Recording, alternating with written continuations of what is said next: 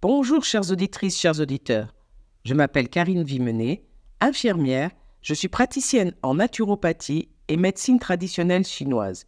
J'ai plus particulièrement complété ma formation avec des modules approfondis en réflexologie, ventrosothérapie, moxibustion ou encore fleurs de bac.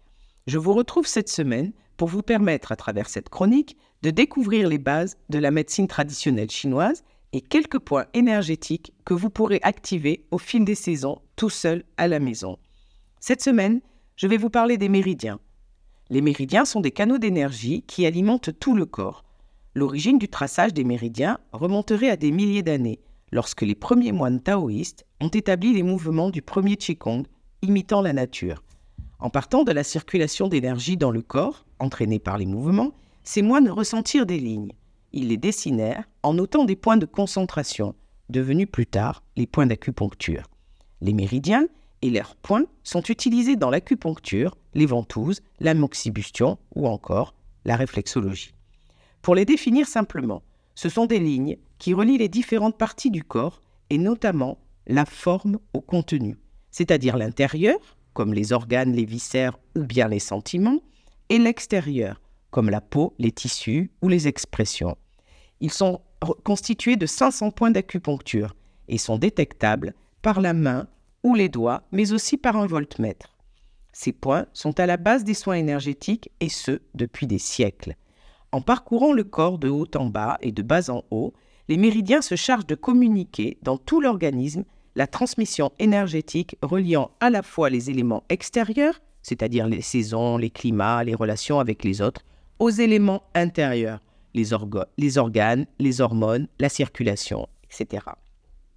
Et ce, pour favoriser l'harmonie dans le corps et dans l'esprit. Comme vous le savez déjà, en médecine traditionnelle chinoise, l'homme est un microcosme en interaction avec l'univers. Et c'est pour cela que les liens des méridiens sont à la fois tournés vers l'intérieur, mais aussi vers l'extérieur et les relations avec les éléments. Leur étude aide à comprendre le fonctionnement du corps humain. En cas de déséquilibre de la structure du corps, comme par exemple des douleurs aux vertèbres, ou encore un déséquilibre de circulation des fluides corporels, comme par exemple une diarrhée, ou bien encore un déséquilibre émotionnel, comme une fatigue générale ou une migraine, on peut se référer à un méridien en particulier. Certains exercices ou points portes pourront être sollicités par le praticien et permettront alors un rééquilibrage énergétique et donc toute l'harmonie du corps. Bien sûr, cette approche ne dispense pas de consulter son médecin traitant. Elle est complémentaire et s'adresse à tous les aspects du bien-être, et ce, quel que soit l'âge. Comme nous l'avons vu la semaine dernière, il y a toujours un couple de méridiens principaux, yin et yang, pour chaque saison. Il y a 5 saisons en médecine traditionnelle chinoise, donc 5 méridiens yin liés aux organes et qui portent leur nom, couplés à 5 méridiens yang liés à un viscère et qui portent également leur nom. Dans ce groupe de 12 méridiens, il existe aussi 2 autres méridiens. Mais il y a aussi 8 vaisseaux extraordinaires et 10 méridiens divergents. Ensemble, ils permettent de cartographier le corps par un réseau de canaux à la fois superficiels et profonds. Comme vous le savez désormais, ils facilitent la circulation harmonieuse du qi, donc de l'énergie, qui assure le maintien en santé ou le retour à l'équilibre.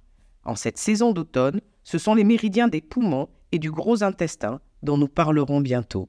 Alors, à la semaine prochaine!